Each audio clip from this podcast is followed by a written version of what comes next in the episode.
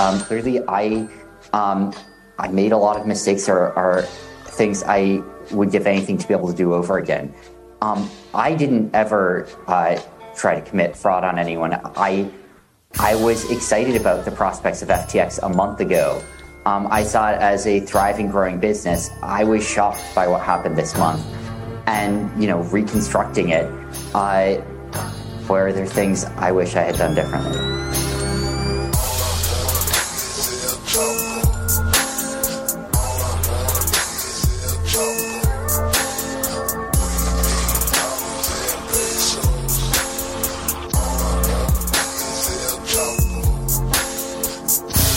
Hello, everybody. It's Thursday, December first. I uh, got some chapo coming at you. Um, just a quick programming note. Um, I will be recording a, hopefully, a bonus interview for you guys tomorrow about the uh, rail strike and ongoing negotiations over that. But today we have had we have a different uh, topic and guest for you. Uh, today we will be discussing the much maligned inventor of the microphone, Adolf Hitler, and why he's gotten really like a bad rap, and we're hopefully going to resuscitate um, the uh, reputation of uh, leader of the German National Socialist Party, Adolf Hitler. Uh, joining us to discuss this topic is, of course, Ben McKenzie. Ben, how are you? I'm great. Thank you for having me on. This is such an important topic for me to discuss. I appreciate it. Um, uh, Ben, Ben, Ben, first question. Do you think that bipolar men should be allowed to see their kids? Man, it's like painful to watch. I can we not? And you were making this point earlier. Can we not put that guy on T V ever again, please? Well, dear I mean, God. The funny thing that's happening right now is all the people putting him on T V and their shows are like just so desperate for um, his attention and the um, sort of stamp of approval of someone who does have actual cultural power and popularity that they've all put themselves in a horrible position now of having to like nod along sagely when he says things like the Nazis had some good ideas, or risk um, offending the uh, horrible audience that they've cultivated for themselves over the last yeah. couple of years. Yeah, my heart really goes out to them. Oh, I hope they can make it work. Prayers up for Tim Pool, everybody. His beanie.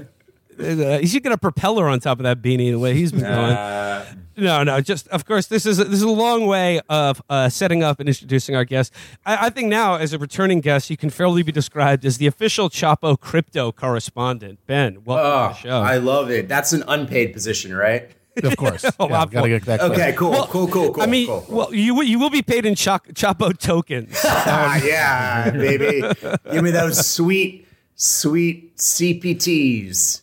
Um, you can you can mint ten billion of them. I want I want I want at least half. Um, yeah, man, I'm, I'm here. I'm here to talk about all things crypto and how it's stupid. So, no, are, has, has anything been happening? I haven't been following the news. I've been writing. I've been writing a book. I don't know. I don't know what's happening well, anymore.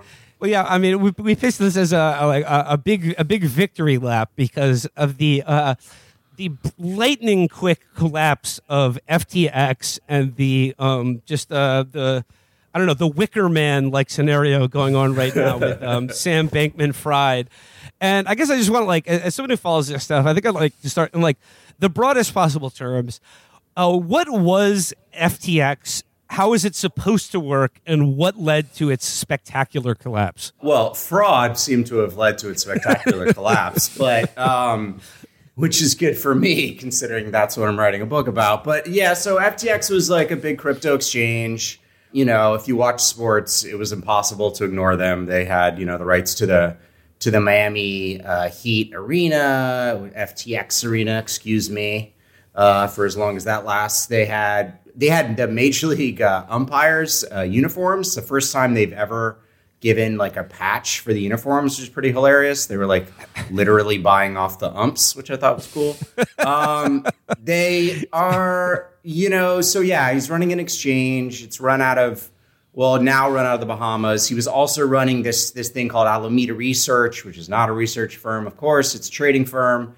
And the suspicion, the thought was like, well, obvious conflict of interest. You're owning a, a firm that's trading on your own exchange. That would never be allowed in a regulated marketplace.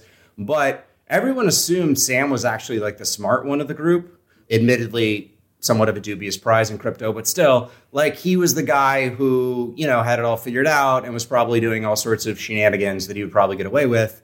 and making a ton of money. And then lo and behold, we figure out, oops, he actually has gambled away, lost all of the money, and not just the money from Alameda that he'd taken from uh, venture capitalists, but uh, regular people's money that had put it on F T X. So yeah, I, I thought, like, you know, the infamous uh, podcast appearance when he was on Odd Lots? Yeah. Well, with uh, Joe Weisenthal and Tracy Alloway, very good show, where he describes yield farming, and he basically just describes a Ponzi scheme.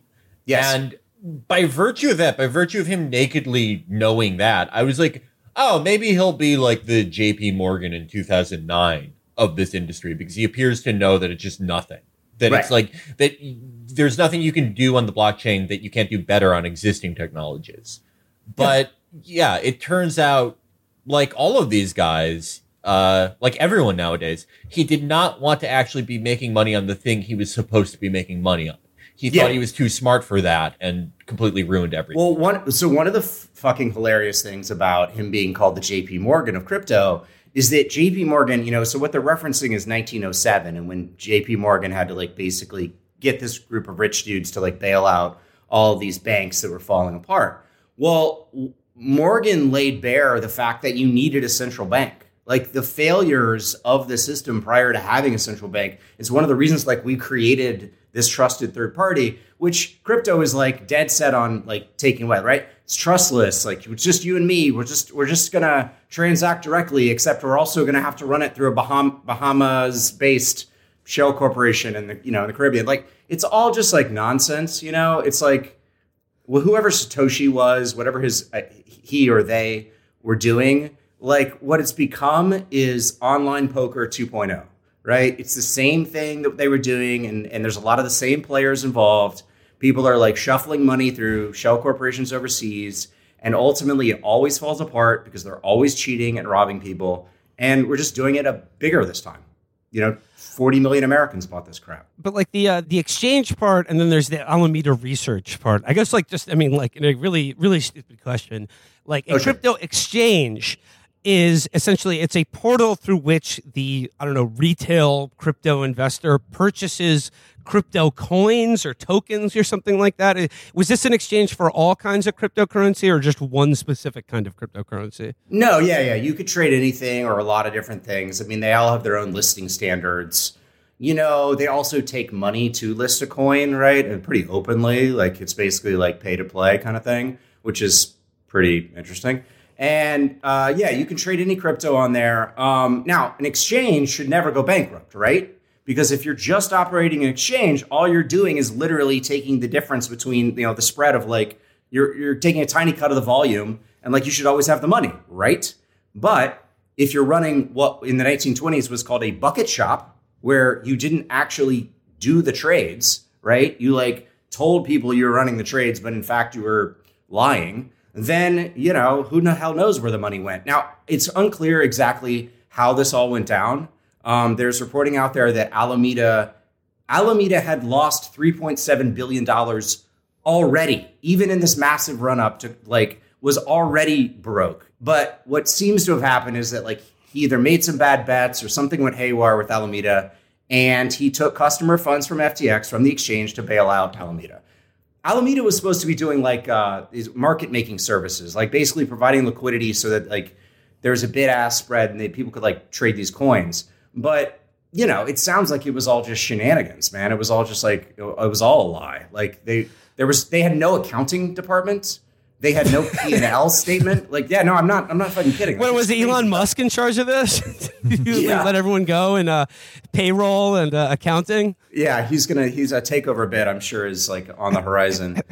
But yeah, like, so, like, so for the, the average person, right? They saw the Super Bowl ad, and they also, you know, part part of the thing that's fascinating about Sam Bankman-Fried is, like, just, like, coming out of nowhere. Like, seemingly came out of nowhere. This this this weird, very kind of, like, unappealing looking dork. Um, became, and with F T X, the face of what was billed as the reliable, responsible, adult fake money casino. But essentially what was happening is that, like, for the for the person who saw the ad on T V and then bought a token and had money in an account on F T X, that Alameda Research, with, like, apparently what's alleged to be backdoor code written into the architecture of the entire thing itself, had their accounts emptied and had that money being used to place very risky uh, bets on uh, what uh, other forms of cryptocurrency, or just or just pure just gambling with the money that was in people's uh, F T X accounts. Yeah, and then some of that money sort of reportedly made it into accounts that Sam controlled. Like, he gave himself loans. He gave himself a billion dollar loan. He gave this other guy that worked from a massive loan, several other people. You know, so some of it looks like he literally was taking money that he'd gotten, like, reportedly took three hundred million dollars of a four hundred million dollars meme round of investing and just, like, put it in an account for himself and was, like, buying real estate for his parents and, like, or under his parents' name. I don't know. It's it's all wild stuff, man. It's, like, pretty blatant. I'm shocked at it, honestly. I mean, I'm not a, like, sophisticated investor. I mean, like, sometimes I read the Financial Times, but I would think it's a bad thing when the bank slash currency exchange that you're investing in is headquartered entirely in the Bahamas. Yeah, that's what's called a tell. Um, yeah, I mean, there's so many frickin' red flags here. You know, I interviewed Sam over the summer. Um, yeah, I want to like a long, about- yeah, for like a long time, right? Like, like it was a little bit. I don't know if you watched the interview with Uh, with uh, Andrew Ross Sorkin yesterday. Yeah, I did. Yeah, so it's a little bit like that, or like, he just keeps talking and you're like, do you have somewhere to be? Do you need to like do, do you need to be running? Don't you, you're supposed to be running like a billion dollars? Like, we talked for like an hour and seventeen minutes. Like, it was pretty wild. And he's just this guy where, I don't know, it was really weird, man. He, he was, he was supposedly one of the hundred wealthiest people in the world last year, according to Bloomberg. And you sit with him and he's a thirty year old guy. He went to M I T. So he's like quantitatively bright. Like, obviously, I guess, but, or that's the assumption, but he's a kid, you know, and they gave him all this money and he, he seems to have bluffed his way into like this, this fortune that he almost got away with. Like, he was going around Capitol Hill throwing money left and right, you know, threw a shitload of money at the Democrats. Um, his cohort threw a shitload of money at the Republicans. And when we were on Capitol Hill this summer, every room we walked into, they were like, ooh, uh, I'm not sure we can do anything. S B F was here before. I mean, it was crazy, man. It's nuts stuff. Um, when you, but when you interviewed him, though, like, I mean, how did he respond to, I mean, did you, like, uh, uh, push back or, or critique, like, you know, the ideology of crypto? Like, what were his defenses of uh, cryptocurrency as this revolutionary new technology that will yeah, liberate so, markets or investors? Uh, yeah, yeah, yeah. So he's not, he's not one of those laser eyed. He's not a maxi, a Bitcoin maxi. He, he presents himself, like, his role, the, the role he's playing is, like, sweet California kid from good family who is like the sweet face of crypto, this completely unregulated, totally sketchy, you know, area. And he's going to be the good guy and he, you can trust him. And, you know, like, innovation will be kept at home, even though it's still in the Bahamas, but whatever. So it's not so much like asking him about the ideology. It's more, I was kept asking him, like, what does this shit do? Like, what does it do? Give me an example of what it does. And it was really wild, man. Like, he just kept, go- he can't answer the question. He goes back to basically payments. He's like, it's going to be a payments vehicle, which is ridiculous because no one uses crypto for payments. I actually asked him to give me like a hard number, like, okay, how much is actually used for payments? Because I found a, a number online from a few years ago.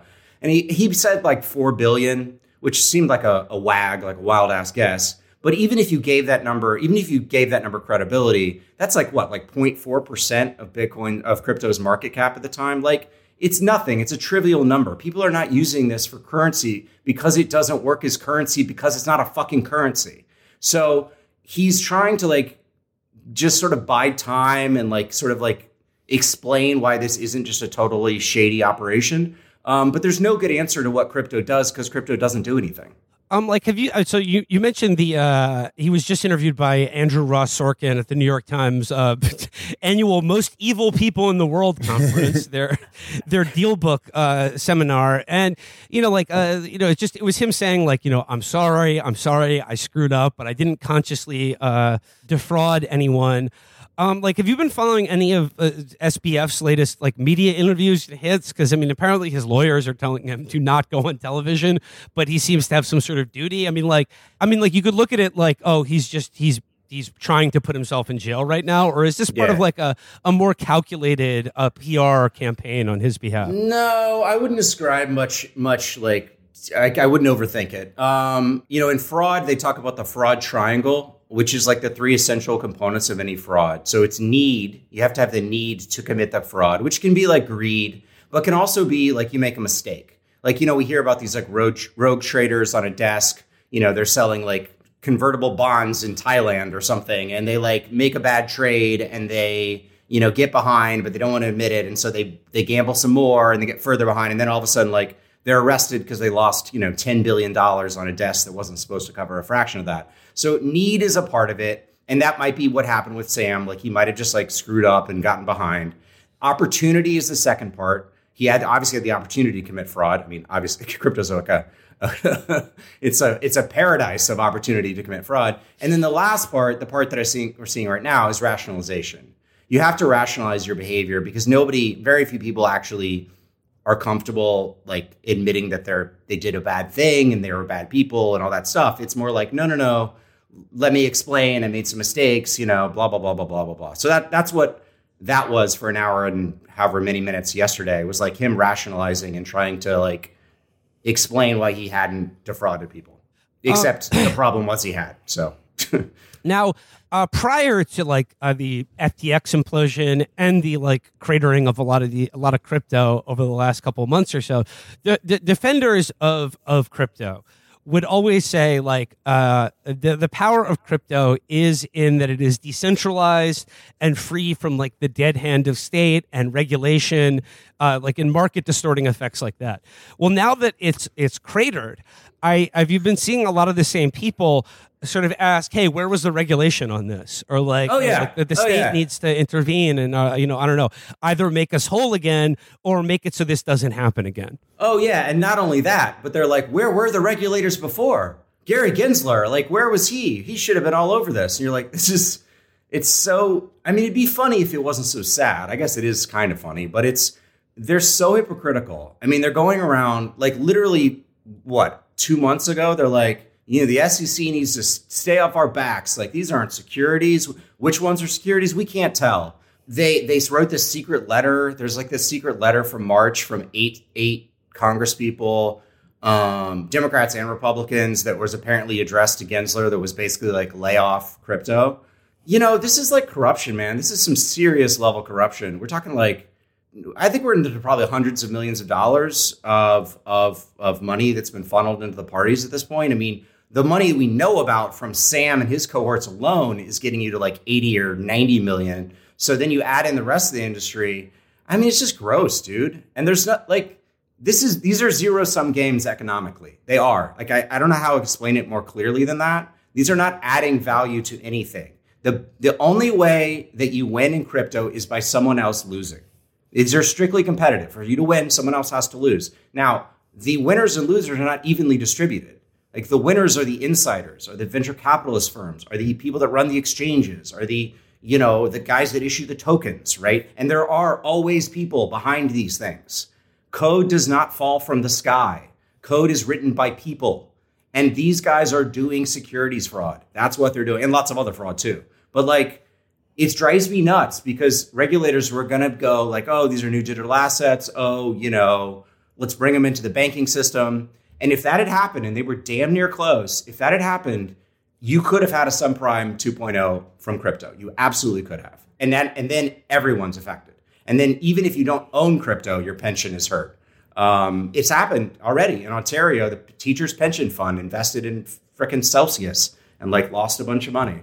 Um, so it could have gotten really bad, man. And it, and it's and it's gross. Sorry, I'm ranting. no, no. I mean, well, I mean, uh, the, the the detail that you shared uh, earlier about um, F T X getting advertisements placed on M L B umpires' uniforms is, I think, a really telling era. If you want to talk about um, buying your own regulators, but yeah, like it's this it's the only this guy time, and his money. Yeah, yeah. It, it it's the only in time Washington. They ever. To- Apparently, it's the only time it's ever been done in history. And the and what those patches used to be for is for their fallen comrades, like like umpires that had died. So now, how many umpires die in the line of duty, though? Oh man, you get you get hit in the balls one too many times with a uh, struck by a Randy plus. Johnson fastball. Yeah, yeah. Admittedly, fair enough, Felix. But uh, but it was like there was no whatever. Yeah, yeah. Sorry, man, I cut you off, Will. Like it's, it's uh, no, no. Crazy. I mean, like, well, I mean, like, uh, up until recently, it looked like um, he was choosing his regulators, and he had chosen the Democratic Party. And you had uh, Bill Clinton appearing at his conference in the Bahamas, uh, saying on stage with Sam that uh, he would prefer regulators take a soft, a light touch with crypto. Then you have people like Kirsten Gillibrand going on C N B C and saying, yeah, it would be a great idea for pensions to invest in cryptocurrency. I don't agree with this, that it's a bad idea at all. But we, we come out, we, we found now, like, of this week that, I mean, he had given just the exact same amount of money to Republicans, um, but but through dark channels, because, like, he knew that that would look bad for him, giving money to Republicans. But, I mean, like, obviously, this is a this is a bipartisan thing, but what does it tell you that he wanted at least publicly facing, uh, he chose the Democrats as being, like, like the, his backers or the people who could could help him out in the on the regulatory sphere? Yeah, because that was like his angle, right? Like he's from California. His parents are professors of law at Stanford. He was raised in like the intellectual circles and probably certainly exposed to the Silicon Valley circles, obviously all heavily Democratic or largely Democratic. So like, yeah, that's going to be his thing. He's going to be the vegan guy who's going to play nice and like whatever, talk endlessly and, and super vaguely about innovation. But they're not stupid. I mean, they're Well, they're, they're a little stupid, but they're not dumb when it came to politics. Politics is pretty simple. You just have to pay both parties. So while Sam was doing, like, to your point, Will, while Sam was, like, outwardly supporting the Democrats, you know, his cohort spent a ton of money on the Republicans. And then Sam was allegedly, supposedly also donating a ton of money to the um, to, to dark money. So basically the way they were trying to do this is, like, so there's two regulatory bodies, right? There's the C F T C, which does commodities. And then there's the S E C, which does securities. And the C F T C is much smaller. It's like one-sixth the budget of the S E C. And it's always been the weaker agency. And the C F T C was also, I mean, they're both, they both have near, many problems. I'm not here defending either of them, really. But like the C F T C, if you think the S E C is a joke, like you should see the C F T C. Like there's just a lot of, there's a funny clip. There's a guy who went on, uh, what did he went on? He went on Tucker Carlson and was like, yeah, I told my, I, I told, I, I bribed oh, the, my, the C F T C. yeah, the bri- yeah, he literally yeah, yeah. says I bribed yeah, was, the C F T C guy. Where was Gary Gensler? Well, I don't know where Gary Gensler was, but my regulator at the C F T C, I bribed, I asked them, why in the world are you? He called himself, but yeah, he said, I bribed, I bribed my regulator on T V. Yeah. yeah. yeah. So, so the way they were going to try to do this is like, basically get the C F T C in charge through the Ag Committee. Because, you know, they're regulated by different, they're overseen by different committees, which which it's just creating really bad incentives in the system. Like we're the only country I'm aware of that separates its securities regulation from its commodities regulation. And this creates competing agencies competing over jurisdiction and also senators competing over donations that they can get from different, you know, industries. So it's really bad. It's a bad system and we should probably change it, but we probably won't because on the inside, each each side benefits. So that was their play, I think. Um, but it wasn't partisan. It was going to be both. And the Democrats would, if if they had been able to hold on to it for another two to three months, like at least until after the, honestly, actually, uh, only a few more weeks, really, until after the election, they might have been able to get something through a lame duck session. Like it's it's totally possible. You know, in the days and weeks following the spectacular collapse of F T X, we've been treated to Uh, a, a sort of a, a portrayal of the people in charge uh, at F T X as being this sort of like clique of polyamorous like Adderall addicts having like a sleepover party in their friend's you know house in the Bahamas, and that like you know they were just kids you know like that they were just sort of like uh, like high or fucked up or something like that. Like it, I, I, I know you said like it, it's not that complicated, but like something about this strikes me as a little calculated too, because if they're just this sort of uh, you know, caricature of like, you know, insouciant millennials, then it's easier to be like, hey, we just fucked up instead of we were the conscious uh, creators of a massive Ponzi scheme. Yeah, yeah, yeah. I think that's a really good point. I mean, first of all, can we just like try to picture those parties? Those must be the lamest, the lamest parties. I I can't even they're in this like thirty-nine million dollars penthouse that that Sam has bought or rented or whatever. And like nobody's there to like have sex with him. Nobody is there to like, I guess, I guess they get drugs and alcohol, but like it just sounds so sad and, and sort of pathetic. But yeah, I think I think the risk is to be like, oh, it's okay because they were just young and they didn't know what they're doing. When you don't you don't write like backdoor code that can, you know, bypass the system to take the money from people on accident. You don't transfer, yeah. you, you don't set up shell corporations, like myriad shell corporations on accident. You know, you should check out their legal team. Their legal team has an interesting history. Um, it's it's bad stuff, man. And it was purposeful. And if there's any justice, some people will go to jail. But honestly, I, I don't know. We'll see. We'll see. Well, we'll see if he keeps doing interviews. I don't know how you can say it's not, uh, doesn't sound like a fun time to hang around a giant penthouse and uh, do methamphetamine suppositories and see who can solve the most Sudokus in an hour. That sounds amazing. Sounds I mean, great. Totally, he's like Sam's in the corner playing League of Legends and uh, fucking Sudoku at the same time. And like, there's some real, what's the music? What music is being played there? I'm going to kick that one to Felix. Who's what's being played at, uh, at the party, the Alameda rave? Um, well, there are two options. It's either like, I mean, computer guys, they either listen to like Billboard top forty hits. Like, I think that's who was listening to all the Black Eyed Peas song, probably Mark Zuckerberg and Facebook ten years ago. Or they listen to like some fucked up genre, like clown step. Or electro swim. They listened to something that like Keanu Reeves's boss and Johnny Mnemonic would listen to in the future. Well, they're like, oh, I mean, it's, it's the music. It's the music of the future. It's called Electro Clown. It's the, the Barnum and Bailey circus song, but played on a synthesizer.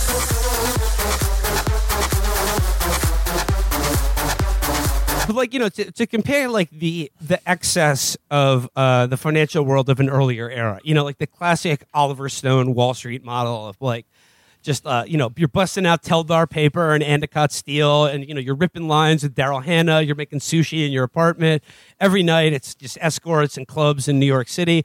But I mean, it seems like the uh, the specifics change, but like uh, much much of financial speculation does seem to still be run on uppers.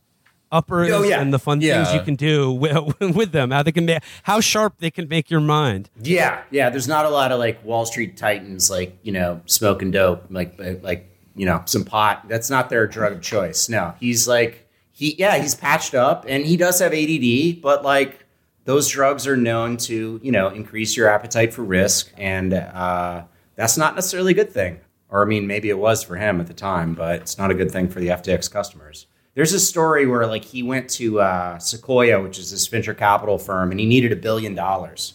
And so they're on a Zoom or whatever, and they're like, he's he's telling him like, it's F T X is gonna do everything. You're gonna be able to buy and sell crypto, but also buy groceries, but also, I don't know, get car insurance. I don't know what he's saying. And and they're like, wow, this is amazing. And they realize at some point, because he keeps looking over, that that he's playing, he's playing League of Legends while While on the call. That's how you know he's a real villain who should be executed. Well, no, no, no. But this is my favorite part. Like, you and I, like, we would all go, holy shit. Like, don't give this guy our money, right? Like, if you had, like, one thousand dollars that you needed, you'd be like, no way, no way. But, like, these Wait, guys Wait, I'd be giving like, it to a guy who knows how to multitask, who can be on a Zoom that's call what, and that's, play. Yeah. That's, that's their take, right? Is they're like, he's so brilliant. He said a bunch of, he said a bunch of gibberish and was playing League of Legends poorly. I must, we must give him all of our money. And they did. It's crazy, man. It's totally nuts. I, I, I want to talk about like the, the philosophical underpinning of a lot of this, but I, I guess just like for the average F T X customer, like where, like what is it like for them right now? Like one day you had X amount of money in this F T X account, and then the next day it's zero, gone. Is, is that the reality for like the uh, retail investor on F T X right now? Yeah. Yeah. I mean, you're locked out. You you have no access to your money. I mean, the joke among the step, skeptic community is like, when did you lose your money? When you gave it over to the exchange.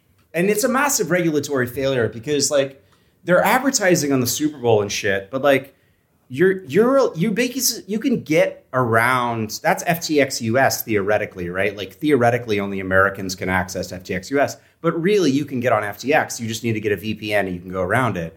And like then, but then you're giving your money over to a company run out of the Bahamas, right? Like so, there's no. Like, the, like I don't know if you're paying attention to the Bahamas. yeah, there's yeah, a yeah. there's a Bahamas Security Commission, which is like my favorite thing ever. Um, and like, you know, those guys are in charge of your money. Like, that's the guys that you want to give it over to. It's yeah. So no, they're they're screwed. But crypto exchanges have have have collapsed. Like, it's harder to point to exchanges that haven't collapsed than it is to ones that have. I mean, this the crypto exchanges have collapsed since there have been crypto exchanges, and it's almost always because they ran off with the money.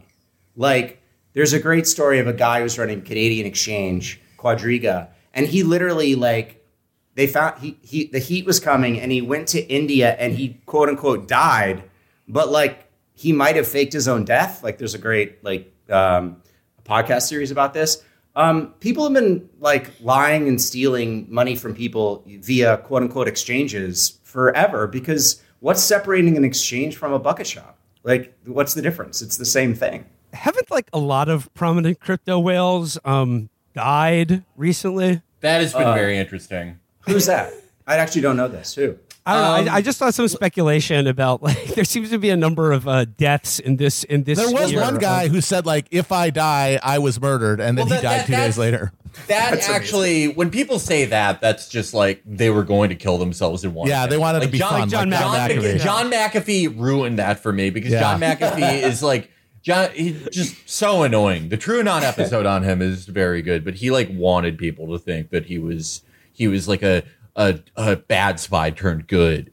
But um, I'm pulling. There is a thread of a lot of um, crypto whales who have died in mysterious ways recently. That is not bullshit. That I'm yeah, not surprising. Up. Did you see the story about the guy? I think this is Georgia. So so he his house gets robbed and he loses his like cold wallet that has his Bitcoin. And so he tells the cops, he's like, this dude stole, and it was a shit. It was a lot of Bitcoin. And and the cops are like, you have how much Bitcoin, sir? And you haven't paid taxes on that? And and he, he, they, so like the guy incriminates himself in, you know, all of this stuff that, oh, whatever, man, it's all so stupid. I, I feel for the people who, they were lied, I mean, and in their defense, they were lied to by the most famous people money can buy. Yeah. Right? Like celebrities, athletes, musicians, like all these people took money. Marketing companies with one hundred million dollars budgets and stuff. I mean, everyone everyone regarded the F T X commercial with Larry David as like the best Super Bowl ad of of this most previous super, the, the most recent Super Bowl. And yeah. you got you got Larry David, Tom Brady, Steph Curry. I mean, run that Matt Damon, like athletes, yeah. celebrities.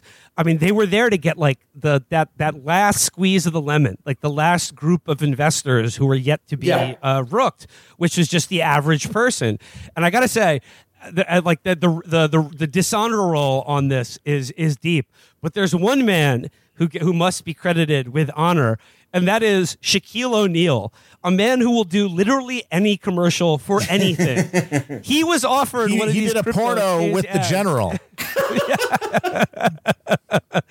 No, and apparently Shaq uh, Shaq did not do the crypto thing because he said, I don't want to advertise anything that like the average person can't afford. So That's say say we will about about Subway sandwich shill Shaquille on Auto General shill Shaquille O'Neal. He never he, he saw through this crypto shit probably because he was like, I don't understand like what I don't understand it. What am I selling? What am yeah. I actually selling here? And like yeah. that is the question when you watch all these ads, Ben, is it's just like it's just int- it, it is no different than the ads for FanDuel or Caesars no. Sportsbook.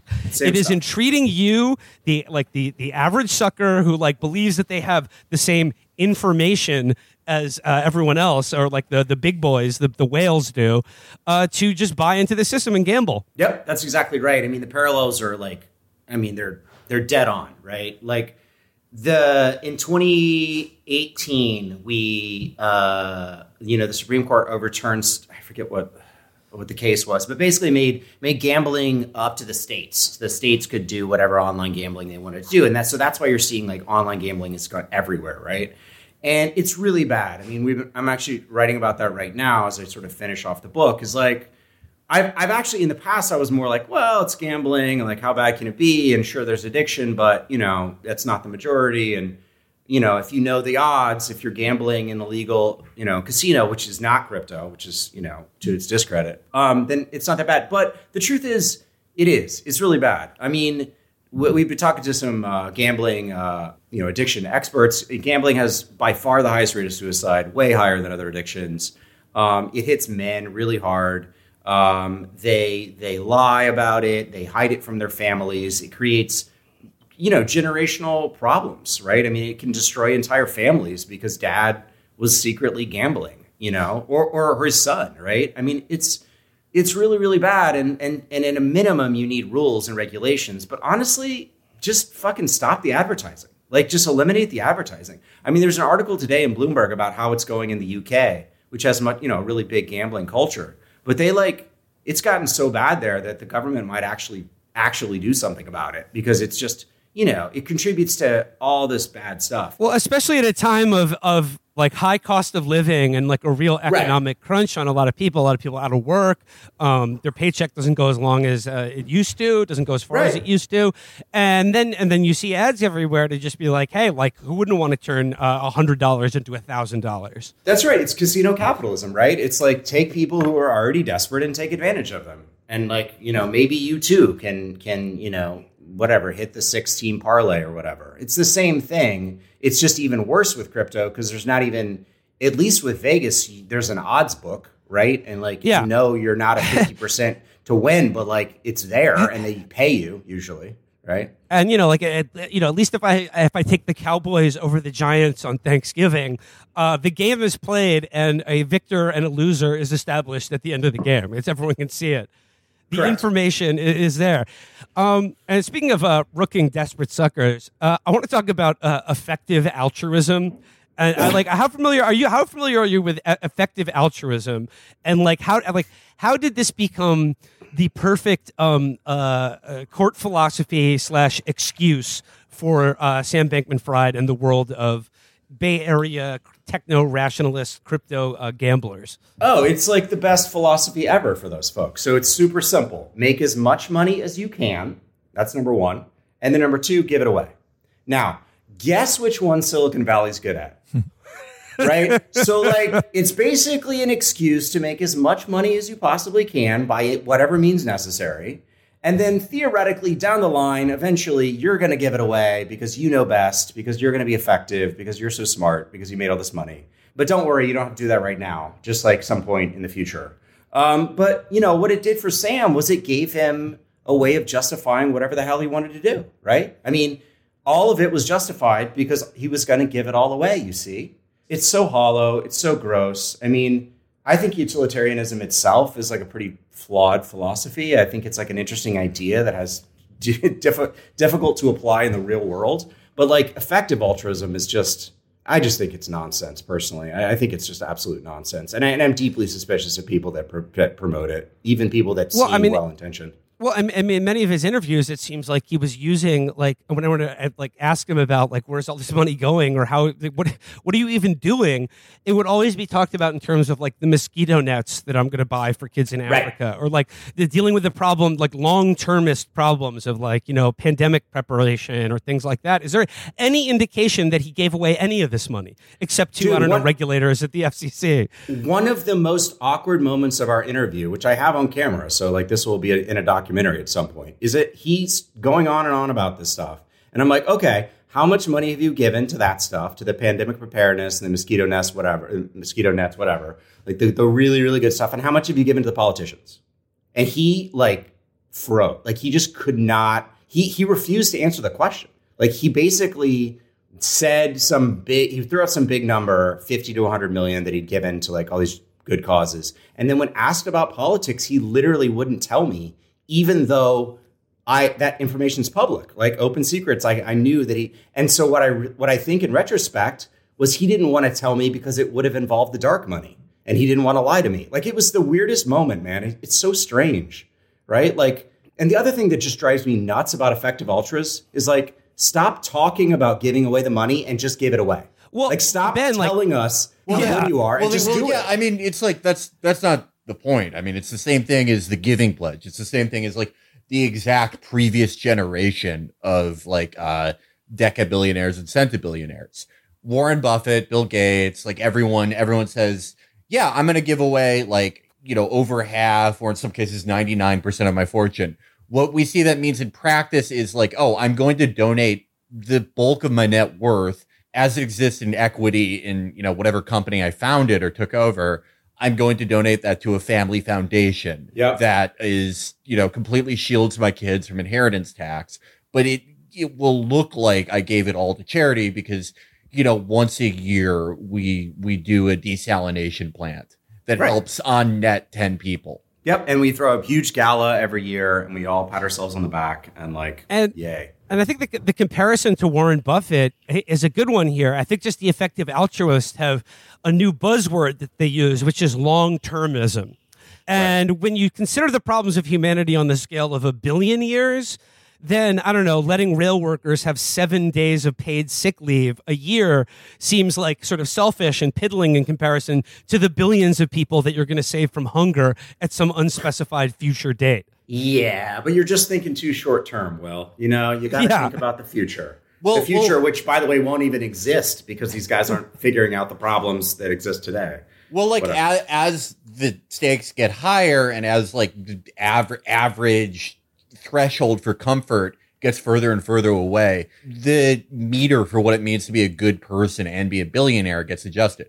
For Warren Buffett, it's just like, okay, I have sixty billion dollars, but I vaguely support democratic policies and, you know, will give peons about how I should be taxed more. For this next generation, when, yes, like the threshold of comfort is different and there's less mobility and the stakes seem higher and there's less of a coherent future, the meter for am I a good person is, can I make humanity an eternal species? Can I make us escape the death of the sun and the heat death of the universe? Can I defeat climate change? Can I prevent the plot of Terminator from happening? I know that's a big one for these guys. Oh, God, they're so scared of the Terminator yeah. showing up. Yeah. Well, the Terminator's going to just show up and just shoot everybody. Oh, my God, I'm terrified. I'm so scared. We were do- we did too good a job of making computers. They got mad at us. yeah, I, I, I hate that. I hate that. And it's like, I, I, I think it's very interesting to, you know, compare three generations or three iterations of rapacious capitalists, starting with, uh, you know, Rockefeller, Carnegie, or J P Morgan, going into the Buffetts and Bezos and Soros. And now what we have here, the most the most bullshit, the most vaporware version of this. And look, I, I don't think John D. Rockefeller was a good guy, nor do I think that his charitable donations were re- really went as far as they could. But at least an opera house is a thing that you can see. Right. It's a thing yeah. that people can go into and verify is real. Libraries are real. Universities are real. Um, as as time goes on and the fortunes become less tangible, the philanthropy becomes more eph- just ephemeral. Eph- yeah, made up. Well, well yeah. Then, There's no, there's no, uh, there's no libraries or anything that I've built now, but uh, in a billion years, there's going to be a, uh, a, a Dyson sphere around the sun, and that's me. I did that. Yeah, yeah, yeah, yeah. Oh yeah. Well, well yeah. I mean, you know the plot. Of, you know the plot of Halo. Well, I'm gonna make the Ringworld. Well, I mean, like that. That's interesting because, like, if you're talking about guys like you know Mellon or Carnegie, who you know made their fortunes in what in, in steel. It yeah. doesn't get doesn't get more physical than that. Like exactly. you know, min- minting I-beams that were going into girders that would like raise the Empire State Building or whatever. That's the that's the you know to Lyndon LaRouche, the physical economy. Um, but yeah, like but now guys like as, as Sam Bankman-Fried, um, like all of this is like like you said, you cannot even answer the question: what do they make? What do they do? Yep. Whereas, you know, like so their philanthropy will be just as um I don't know invisible. That's right. It's it's it's it's just bullshit topped with bullshit. Like there's there's no. It's so destructive too because you know these things resemble multi-level marketing schemes. Like if you look at like there's so many tells for multi, and and studies show ninety-nine percent of people lose in an M L M. ninety-nine, and it goes to the one percent. So when this all settles, when this actually, it still hasn't fallen completely apart yet. By the way, like this this will get worse. Like. When it all settles, it'll probably reflect that. And so ninety-nine people will have given money to people like Sam so that what? So that what was accomplished? Like, are are, are we ever going to do anything that's actually productive? Like, and that actually addresses yeah. people's real needs? This is just getting grotesque. Yeah, yeah, it is the least productive, least tangible, just nothing fortune. Even before it collapsed, I mean, even even Mellon, who did not make his money in the physical economy per se, he was a banker. At least, like, you could look at his books and go, okay, this made sense. He loaned money to Axe. He bought these bonds. He did this. Right, uh, th- because yeah. those bonds were connected to real world assets, right? Like mm-hmm. th- all of those financial instruments were actually based on, like, even on it, not, I'm weirdly now defending the subprime crisis, but even a C D O or whatever was still, if you squinted hard enough, there was a house involved. Yeah, a right? mortgage is real. There's a real asset there, even right. if it's a bullshit mortgage, yes. Right. And so with this, it's like, no, there's nothing on top of nothing. There's like lines of code that are transmitted back and forth that represent nothing and that people put real money into, and all this wasted time and effort, right? At like just massive losses, like psychologically and mentally and all that stuff. But just like literally anything else would be better than than doing this. Almost anything else. Well, in terms of uh, what what all this money is actually doing in the real world, uh, Ben, have, are you familiar with uh, this? Is something I've been, I've seen uh, a little bit over the last week or so, mostly and from like more right wing sources. But it's one of those things where like I, I see it and I think, you know, maybe uh, speculation that like a, like F T X was just one massive money laundering operation to just send like billions to Ukraine, like uh, uh, un. unexamined uh, by anyone, that it was all just like a funneling money to Ukraine or some reasons like that. Have you, have you, have you encountered this? Do you have any thoughts on it? I mean, there's definitely a ton of money laundering in crypto for sure. It's really hard. It's really kind of impossible to quantify. Um, um, so it wouldn't surprise me if some of the money went, I guess, in that direction. But like, I mean, the problem is pretty simple, right? We may hate the regulated financial system for good reason. But like it has all these rules so that the criminals can't use it. If you set up another system where there are no rules, the criminals will use it for whatever criminals want to use it for. Now, good people can use it too to get around those regulations that we don't like. But like, I don't know, call me a cynic. I think there's a lot more money in crime and a lot more criminals are going to find it, you know, it, it, it's very useful for them for a lot of reasons. And the crypto people hate this, right? They're like, I'm the industry people. They're like, how dare you shut down our, our literal mixer, like a, a mixer, a Tornado Cash was this crypto mixer where basically like you put money in, you put crypto in, and then it mixes it with all these other cryptos. And so no one can tell like which, which part of the crypto is dirty. Well, why do you need a mixer if you're just trying to send money? Like, like, you know, if you have a valid reason, why do you need to use a mixer? And by the way, like there are people running those mixers. So you can't just say, oh, it's the code. Like there's a dude in the Netherlands who was arrested because he was like facilitating this stuff, and they're laundering money from like all of the worst people in the world. You know, it's coming from like every possible source you can think of: Russian money, uh, uh, Italian mafia, uh, Chinese triads. Like it's dirty, dirty stuff. And people are indirectly helping them do that by investing their own money, right? Like they, they help inflate the value of these assets so there is enough liquidity to make this stuff possible. So it's it's bad. No, but but but I mean, the short answer is I don't know. F T X was not like funneling money to you. That's not the primary. I'd be. I don't think that's the main thing that's going on. I think the main thing that's going on with right. Sam was he was stealing it. But like, but but once you have enough liquidity in a system, then you can use the money to transfer internationally for all sorts of crimes. Well, I mean, like the reason that whole thing is weird to me, the F T X sending money to Ukraine, is it seems like we're just sending them money out in the open. Right. Right. Yeah. It seems like we're just giving them a shitload of money and uh, and weapons just as is. Right. Why do we need I don't, to I don't, yeah. Right. I, I don't know why they would need to send an extra like five hundred million through crypto, which can greatly fluctuate in value during the entire time it takes you to transfer the asset. Yeah. I mean, I, I, I think if Joe Biden or the C I A or the Pentagon was like, we want to give Ukraine ten billion dollars, they would just go, okay, yeah, here, sign here. yeah. Here's a check. Yeah.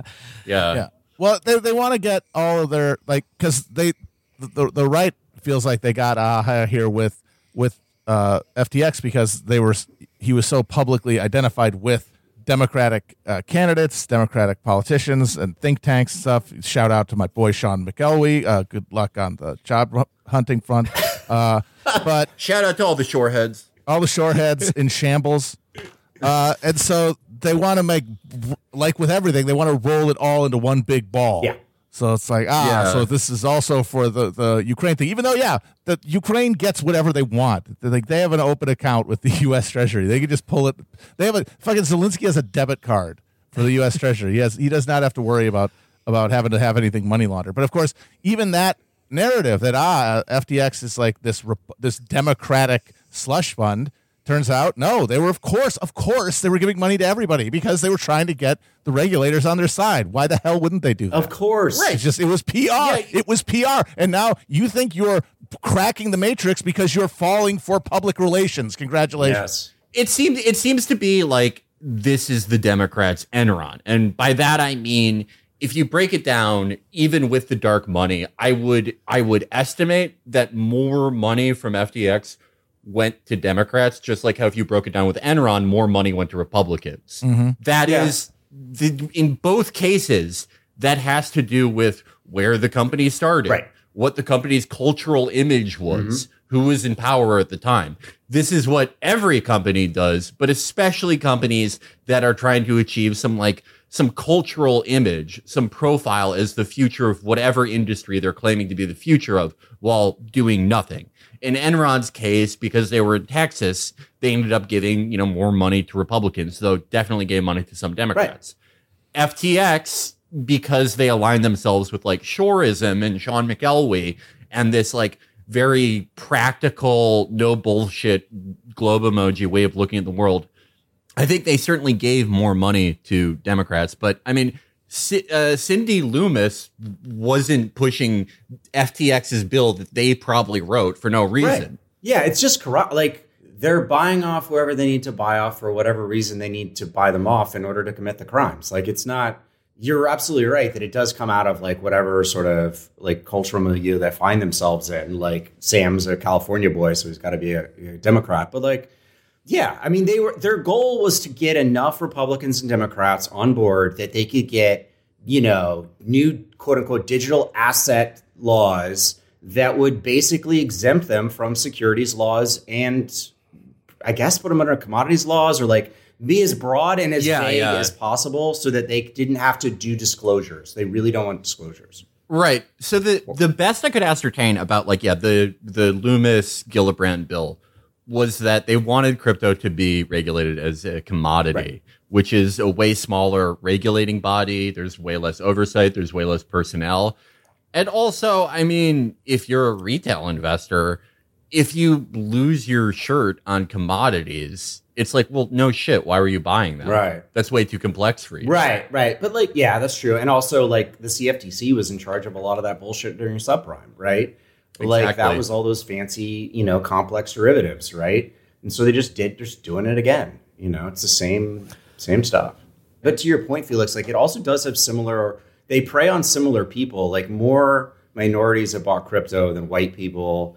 Um, you know, it it runs the gamut oh my God. Economically, but like, yeah, the Jay-Z, Jack Dorsey thing, it just like drives me nuts. Yeah.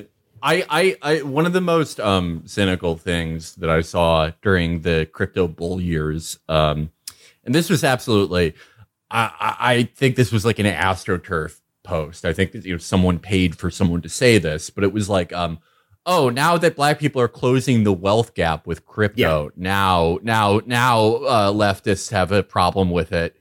And it's it's like no no one was saying no no one was saying this was going to close a wealth gap. No, you only only the most duped retail investors and people who knew they were lying thought that. But they but they were but, but yeah. they were taking that they were committing affinity fraud, right? Like they were taking exactly. It was LeBron, it was Spike Lee, it was I mean Jay-Z goes to Marcy Gardens with Jack Dorsey and is like, we're going to start Bitcoin academies.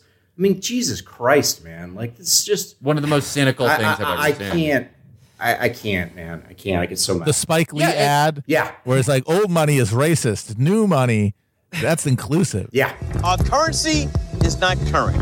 Old money, as rich as it looks, is flat out broke. Don't believe me? I got the receipts. We call it green, but it's only white. And and, and when Real. you look at, like, okay, why were they doing this? It's very obvious, because you need to get more people into the scam to pump its value yes. so you can sell. Yes. Like, yeah. it's just such, so fucking You, you cynical. are exit liquidity for venture capital firms. Congratulations. Like, I'm very, yeah. way to go. This is empowering us all. Yeah, I mean, it's it's that, or, like, the straight up one is, like, what did Spike Lee get paid in? Was Spike Lee paid in right. F T T tokens? I'm pretty sure he got American dollars. So they're taking dollars to convince you to take your dollars and turn them into something else. It's pretty simple. And I, I don't know, man. Into, uh, yeah. Turn it into monopoly money. That's right. Well, uh, I, I want to close out today with uh, by touching on something we mentioned on uh, l- the last episode, a, a mini reading series that centers around uh, Uh, crypto guys and their intense hostility to books. We talked about Andrew Car- Carnegie uh, building libraries. Well, Sam Bankman-Fried, he's got no use for libraries or anything that are, is housed inside them, because uh, he, his brain has evolved beyond the need to read words on a page or uh, engage with books. And this comes courtesy of Uh, a blog from Sam, Sam Bankman-Fried's blog from back in the day uh, that reveals some of his thoughts on Shakespeare. So I'm just going to read this here just to close out today's episode. This is Sam Bankman-Fried's thoughts on, this is his review of William Shakespeare. So he writes, similarly, Shakespeare's non-comedies fix few of the flaws found in Much Ado About Nothing. Romeo and Juliet are incredibly flimsy characters, and the plot is absurd. For those interested, the number of lines between when Romeo is first made aware of Juliet's existence and when he recites the first love sonnet about her is thirty-two, and none of those involve any action on Juliet's part, let alone interaction between them. Sure, you could say that the play is attempting to highlight the immaturity of youth, but at that point you're attempting to cite the one-dimensionalness of the main characters of a work as a strength. And Shakespeare isn't alone in being a shitty writer from hundreds of years ago. The most ambitious woman in Pride and Prejudice has a life goal of marrying a rich, handsome man who is also intelligent. The thought that a woman could have a career or even a hobby independent from her husband is outside the scope of the book. And don't get me started on the Canterbury Tales. So this is that this is, is Sam Bankman-Fried. Incredible. The last line is fucking awesome. incredible. Well, you know, I would I would love to read Revolutionary Road, but their marriage is so bad. Well, I mean, yeah, like uh, Pride and Prejudice, written in an era where, uh, yeah, women did not consider careers outside. Yeah, of why why didn't she go guy. to a Java boot camp? I also really like that he finds Romeo and Juliet unrealistic because they fall in love too quickly, and he's actually tallied the number of lines.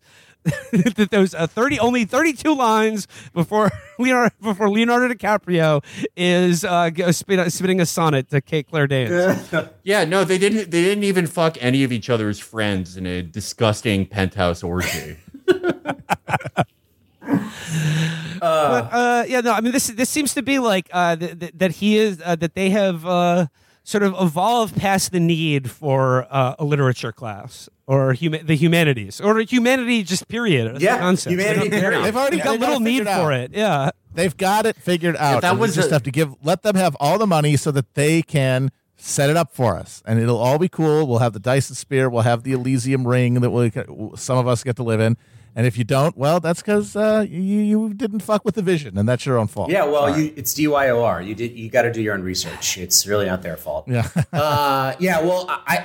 I have I have I have an announcement to make, Will. I'd like to make it, and and and Matt and Felix, I'd like to make it on, on your pod. I have good news for the crypto bros. Uh, they will not have to read Easy Money. There is an audio book. I'm I'm I'm reading my own book. I will be reading about my interview with Sam, and Sam can listen to it.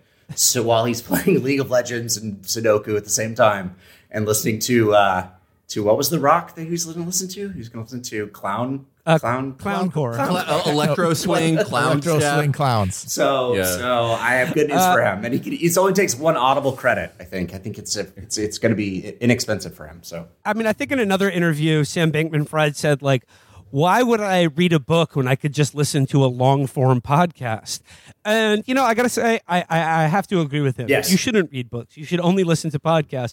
But I got I got I got to credit uh, a friend of the show, Brandy Jensen, who said, when these guys are talking about reading books, they're not talking about fiction. They're talking about a book called like Mind Embiggening, Brain Force Matrix or something. So I, I don't yeah. I don't really think it's actually yeah. like that bad of a thing that they're not reading books or right. just listening to podcasts. Right. The only books these guys read are the Tim Ferriss books that are like, you know, uh, the the three hour parent and uh, like like a guy who was on Joe Rogan, who's a Navy SEAL, who's like, I invented a new way to drink water. I've I've invented a new way to hold my breath. I can hold my breath for three hours. But I mean, like, yeah, uh, Ben, you talked about a number of uh, number of red flags that um, should have been screaming at anyone with even a casual uh, glance over at over at this corner of the world. Yeah. Like, for instance, the fact that they're headquartered in the Bahamas being one of them. Yep. But the fact that he is um, pedantically critique, critiquing the plot holes in Romeo and Juliet as for as the as evidence for why William Shakespeare is a shitty writer. He's like, hey, you know, Juliet, uh, that apothecary, the poison that she got, it's highly unlikely that there's any kind of poison that would make you look dead and then bring you back to life just in time. Just total, total. That was a, a bungle on William Shakespeare's part, inventing a poison that doesn't exist. Well, that that it really says it all, though. I mean, like, crypto is sort of like, for what these guys claim it can be, it's vaporware, it's bullshit. That I, that thing of the blockchain being able to record all human transaction and being able to do it instantly, that will not be the case, at least not for many, many years. But given the broad charter of something like an F T X or a Coinbase, someone like Bill Gross, someone from like the real finance industry, if they were given such a broad charter as any of these guys, we've said it a million times, they would have quietly made five billion dollars. If they are allowed to be the exchange, the brokerage, oh, yeah. the mint, the, the securities broker, the everything. Yeah, I don't think that, even for how bullshit these things are, there are enough use cases in like drug money and money laundering, and it's allowed to be real enough that someone like that could make real actual money doing this. Well, that, that's the, the, right. The, the, the way that it falls apart is that the people running this are people who think that they have disproven the need for books or think that they have outsmarted Shakespeare. There are people who like look at the reality of what this thing is, where it's like, okay, they're allowing this thing to be real enough because there's enough speculation money to be made, and I can quietly make all this money. They look at that and they go, not enough. I'm smarter than anyone who has ever lived before me. I'm going to make fifty trillion dollars because I'm going to, I, I, I'm going to put every, like when a child is born after this year, their life begins on the blockchain. I am going to record all human existence. I am going, I'm going to colonize the rings of Saturn. I am going to, I'm going to invent a new type of Adderall that I'm doing right now. Yep. There, uh, the a lot of people have said that like the guys in crypto are the guys that failed out of tra- TradFi. Like they were just like, yeah. you know, they're like Sam. Sam didn't fail out, but he was at Jane Street, but he was straight out of college. Like he was not some king of the world, right? He saw an arbitrage opportunity. It was called the kimchi premium. This is like twenty seventeen, I want to say. So the crypto market's even more dysfunctional than it was than it is now. And like, yeah, he saw an arbitrage opportunity, and so he took it and he made some money. And then he saw another one. And, and, you know, he's just gambling and gambling and gambling. And Silicon Valley gives him a billion and a half dollars. And like he's king of the king of the world for like five seconds. And then, yeah, he didn't he didn't read the book. He didn't read the book on, uh, I don't know, gap accounting or whatever. I don't know. He didn't he didn't read the like the, the book on just uh, not stealing. Ben, the not stealing book. If only there was a. If only there was a, I don't know, artistic tradition in the Western canon of authors who um, tried to communicate essentially uh, man's um, doomed hubris and their tragic uh, destiny to be fated, only to... If only. Yeah. I mean, I always think the the Soros kind of Soros kind of made a comeback. You know what I mean? He was a big... Well, yeah, now Kanye's talking about him again. Yeah. Well, by that, I mean, he was a big figure in like nineties, like Beau Grit style conservatism. Right. And since Trump, he's made a huge comeback. I've always enjoyed that Soros has been this like lasting cultural figure because he's he's such an interesting guy to me. He's not exactly evil for the reasons those guys say he is, but he is like a pretty bad guy. He's a pretty bad guy in the way that he made his money. He made his money through, you know, the downward pressure of the for, uh, of like foreign currency exchange. Right.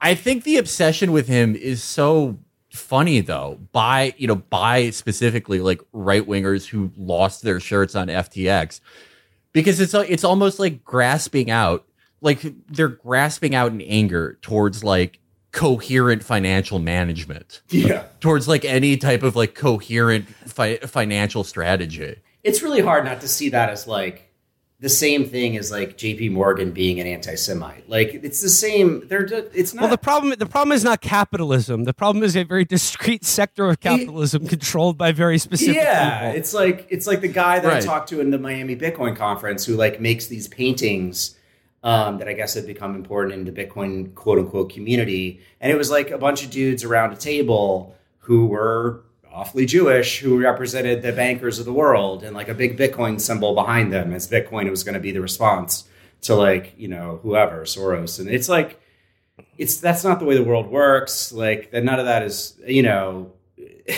they're also not appealing to the smartest people, you know, sometimes these are not people that have like sophisticated understandings of markets or anything. My retort to that, of course, is that Jamie Dimon is Greek. A lot of people think he's Jewish. He's actually just Greek, which is like the opposite of Jewish. All right. Well, uh, let's let's leave it to there. Let's leave it to there before we get into too too deep into the Jew counting on uh, today's episode. But Ben McKenzie, I want to thank you for joining us. You mentioned it uh, earlier. Easy Money, is it available for pre-order? I mean, you're you're in the tradition of Chaucer, Jane Austen, William Shakespeare, and other shitty writers like that. You and uh, Jacob Silverman have a uh, a bad book that no one should read coming out soon. That's right. That's right. It's available for pre-order. And uh, yeah, definitely don't read it, Crypto Bros. You're, you're not going to like it. Please don't. Ben McKenzie, official Chapo crypto correspondent. Uh, your token, your, your, your token, your Chapo token for being a uh, two-time guest will be added to your wallet, your digital wallet, very shortly. Thank you very much, sir. All worth it. Thanks, guys. All right. Till next time, everybody. Bye-bye.